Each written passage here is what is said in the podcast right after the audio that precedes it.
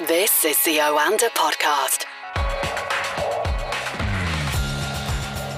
You're listening to the Oanda Market Pulse podcast, talking to Oanda senior market analysts across the world. Let's join Craig Erlam in London. Good afternoon, Craig. Good afternoon. How are you? Very good. Let's first reflect on the midterm elections in the United States and some surprising results. Not such a good night for the Republicans and particularly not for Donald Trump. The Democrats did much better than expected. How have markets responded to the news? The markets haven't really responded, to be honest, and it's hard to say whether they would have regardless. I think it was expected that it was going to be either Republicans taking both chambers or at least taking one, which means that President Biden is going to struggle to do anything over the course of the next couple of years. So the markets were already kind of settled on that, and that hasn't really changed regardless of the actual political differences that we've seen overnight. From a market's perspective, we have the same outcome. From a political perspective, it's arguably a very different outcome. The Democrats have performed better. They could even still retain control of the Senate, and the House is going to be an extremely close run race. When you consider how presidents and their parties usually perform in these midterms, the Democrats are going to look at this as a massive victory, and the Republicans are going to be asking themselves questions about what's ultimately gone wrong. It's worth stating that there are still plenty of votes being counted in certain states, uh, but obviously, you know, usually when we're going through this process, how these things go, and there's certain ones which have already been accepted uh, and the victors declared. So you can see where this is moving.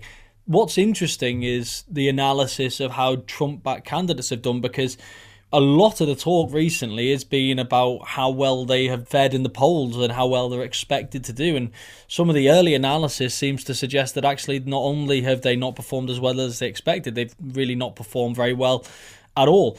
And while again that is only a political argument, and we're not really interested that from a market's perspective, when that becomes interesting, comes to Trump himself, right? Because by attaching his name to these candidates, that was expected to be the thing that would propel them forward. It was meant to be a vote of confidence in Trump himself. And this coming about a week before he's actually expected to announce that he is running for president. I wonder if that's going to force a rethink, not necessarily in his decision to run for president, I'm sure it's highly likely at this point that that's going to be the case, but maybe the timing of the announcement because they're going to have to do an analysis of what's gone wrong here, what isn't resonating with the voter base, what is resonating with the voter base, and why potentially, obviously with some votes still to be counted, have Trump back candidates not performed so well. That's the thing, the biggest talking point and the thing that's going to have the biggest market implications over time is going to be does this mean that Trump's not uh, now resonating as well with the electorate as A, Trump thought, B, his team thought, or C, the Republican Party thought? Because they've kind of stayed behind him uh, over the course of the last couple of years. This idea that you can't really go against him because it's a bigger risk to go against than it is to stand behind because he's probably going to be the person who's going to lead the Republicans into that next election. And we've seen before that the markets perform well while uh, Trump was present for the majority of the time up until the point that the pandemic hit. So that's when it could have market implications. But, and I need to stress this, while markets are forward looking, the global economy and the US and the markets have a lot to contend with over the next couple of years. So we can't really expect the markets to factor too much of all of that in, given how much can change in that time at this point in time. And what may happen, of course, is in two years' time, when we have the presidential election, the global economy may have recovered. Uh, but that's a very big uh, if at the moment. And I should say it was a good night for potential Republican candidate Ron DeSantis in uh, Florida. Did the opposite of those Trump candidates and won by a mile. Yeah, and he is expected to be the front runner in terms of who's going to be the Republican candidate up against uh, Donald Trump himself. To the point that they there's been an exchange of sorts in the media recently, uh, with uh, Trump suggesting, to put it mildly, that he should not run against him. It feels like this is one of those battles that could become quite intense and quite fierce over the months ahead as the two kind of battle it out publicly for that nomination. I think it's obviously going to be a really interesting couple of years, but I can imagine at least outside of the US, maybe inside the US can be slightly different, but outside of the US, in the months ahead, while that battle is taking part in the background, I think the focus for most people is going to be diverted elsewhere because, as I've already alluded to, there is so much to talk about at this point in time. There's so much happening in the global economy, and we've still got extremely high levels of inflation, for example, and the prospect of a global recession. So that's going to have to sit on the back burner, unfortunately. Okay, let's uh, switch topics and talk about cryptocurrency, which is uh, plummeting at the moment right across the board. Bitcoin down over 10%, Ethereum shedding something like 17% of yesterday's price as we speak at the moment. What is going on?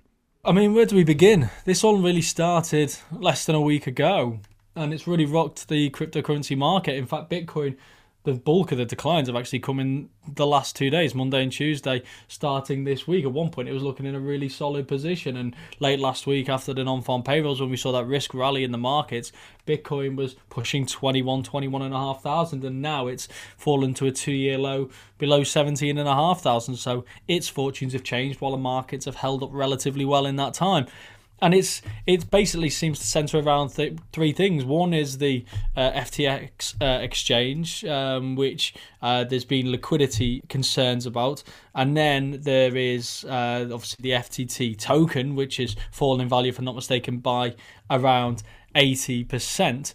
And then there is the kind of sister firm uh, to FTX, uh, which again has been rocked by uh, liquidity issues as well, or balance sheet problems uh, more accurately, because of the amount of the FTT token that it holds. It also holds a large amount of uh, Solana, and that in itself has fallen quite heavily because uh, of the holding that it has of that particular token.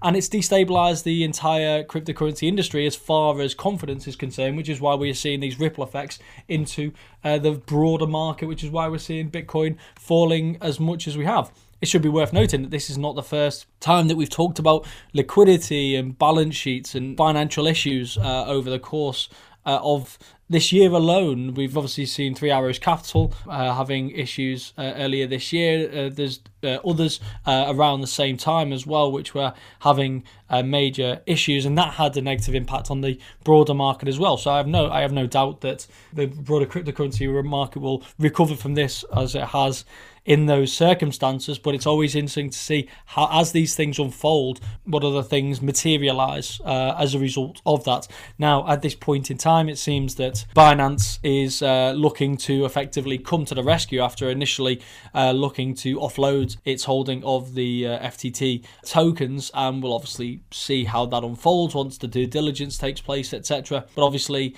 this is going to be another thing that really tarnishes uh, the industry, which undermines some confidence uh, within uh, the cryptocurrency space because the speed with which this has unraveled and how intertwined so many uh, of these things are. So you get an issue in one place, and all of a sudden this becomes a, a much broader issue. It's not just a fund or an exchange or uh, or a coin. It starts to have knock-on effects for other coins held by the, the sister company, or um, uh, it can have knock-on effects throughout the rest of the cryptocurrency space. But the most important thing is the cryptocurrency market has been shaken by this, and it'll be interesting to see just how much this un- kind of unravels in the coming days once we get a little bit more certainty, once we see if Binance is ultimately going to come to the rescue and the implications that that is going to have not just uh, for uh, cryptocurrency as a whole, but those most exposed, what lessons are learned, and ultimately the, the key question after that is what does this mean for regulation? Does this mean that regulation is now more likely? Does this mean that regulation is going to be more welcomed? Or what does this really mean? Because ultimately, regulation is something that has been discussed for a very long time. The question has always been what role are regulators going to play? How how much of an oversight are they going to have on this, and what stability and what certainty and uh, what what exactly can uh, a regulator bring to this industry? And I think one of the hopes is going to be having systems and things in place so that when we do see these things uh, happen, that there are processes and protocols that can be followed, um, and oversight can happen so that these things aren't happening quite as frequently. These type of things are, are, are going to be one of the benefits that we ideally see in a world where there is a little bit more regulation, but it still kind of feels like we're a long way away from that just because there doesn't seem to be a solid idea on that as to how regulation can possibly work in this space and ultimately what it will cover. Of course, cryptocurrencies did particularly well during the pandemic, didn't they, Craig? As did big tech. But over the last few days, we've seen some of the biggest names on the block, Twitter and now Meta, announcing major cuts to their workforces. Twitter cut about half its uh, staff. And now we've had this announcement from Meta chief executive Mark Zuckerberg who said that 13% of its workforce is going to go. And uh, he said it's the most difficult changes we've made in Meta's history. So, again, this is the opposite of what was happening during pandemic, during lockdown, when those big tech firms were doing particularly well, but suddenly the worm has turned. Yeah, and I mean, it is interesting, isn't it? Because these are the companies that grew exponentially during the pandemic, not just in terms of their share price, but also in terms of their revenues and in terms of how people used their technology, whether that is Amazon or whether it is Apple or whether it is Tesla or whether it is Peloton or Meta, all of these different firms that we saw their share prices boom during the pandemic because of how people were ultimately using that technology. And you expect that with these kind of booms comes a massive hiring splurge. And now it seems that that has gone uh, well too far, which is why we're now seeing these layoffs being announced. What's also interesting, I think, as well, is the fact that what we're seeing in the US in particular, but also elsewhere to a large extent as well, is that we're seeing signs of the labour market remaining extremely tight and unemployment remaining really low. And firms, rather than letting staff go because of the lessons of the last 12 months, which is they let people go during the pandemic and found it really difficult and really expensive to rehire, rather than letting people go, they're just pausing hiring and waiting to see how things go because they don't want to face another situation like the last 12 months if things do improve. But that's very different in the tech space. In the tech space, instead, we're seeing these mass layoffs. But so it's, it's kind of indicative, one, of the kind of uh, reality uh, hit that these firms have had of now compared to 12, 18 months ago, but also the different kind of pandemics that they had as well. Because rather than have this massive period of uncertainty, closures, um, layoffs, or furloughs, they they were booming and performing extremely well. And it seems that this reversal in fortune for some of these companies who have slowly got staff back at a more expensive cost and have decided they want to stabilize and steady. You've got these tech firms who are now almost on the way down. They've seen the share prices get absolutely hammered, although still in many cases remain above pre-pandemic levels. And now they're having to lay off mass numbers of staff, and these numbers are quite uh, enormous uh, when we're talking what 13,000 and that's just within one firm. There's plenty of firms as you've alluded to like Twitter like Peloton etc who have laid off huge numbers of staff in order to try and rein in costs because they need to shield themselves against what's to come. So I imagine that this isn't going to be the last we're going to hear about one of these massive growth tech firms laying off large numbers of staff because they've now got far too much capacity, far too great a cost, and still immense uncertainty around the outlook for the economy, for their business, and therefore uh, a need to readjust once more. We'll be talking again tomorrow, uh, Craig, and reflecting on the latest uh, CPI numbers from the United States. Uh, what are markets expecting? So the expectation is that inflation is actually going to abate slightly. So markets forecasting around 8% annual inflation in October, 6.5% on a core basis. That's down from 8.2 and 6.6. So a slight easing of inflationary pressures. Of course, one number doesn't make a trend, but is is going to be hope that we have now seen inflation peak. But really, what markets need to see is probably a little bit more than that, if I'm perfectly honest. And also, they need to see another one before that next Fed meeting. So in between the two Fed meetings, we had two jobs reports, one of which is uh, was last week, and two inflation reports, one of which is tomorrow. So we need to see, firstly, consistency for the Fed to commit to paring back its pace of tightening, which it's alluded to the fact that it wants to do. But also, the thing that spooked the markets last week after the Fed meeting was this idea that, fine, you've given us this idea that we could see a slower pace of tightening, but you've also said the terminal rate is going to be higher than markets currently expect. So we need to see two really positive inflation reports here that will give the Fed confidence not just to pare back the pace of tightening, but also when it releases its forecast in December, maybe pull back on some of those expectations in terms of the terminal rate, because that did spook the markets, this idea that they could keep going higher. You could say all markets were focused on last meeting was are we going to see a 50 basis point in December or are we going to see it stick to 75?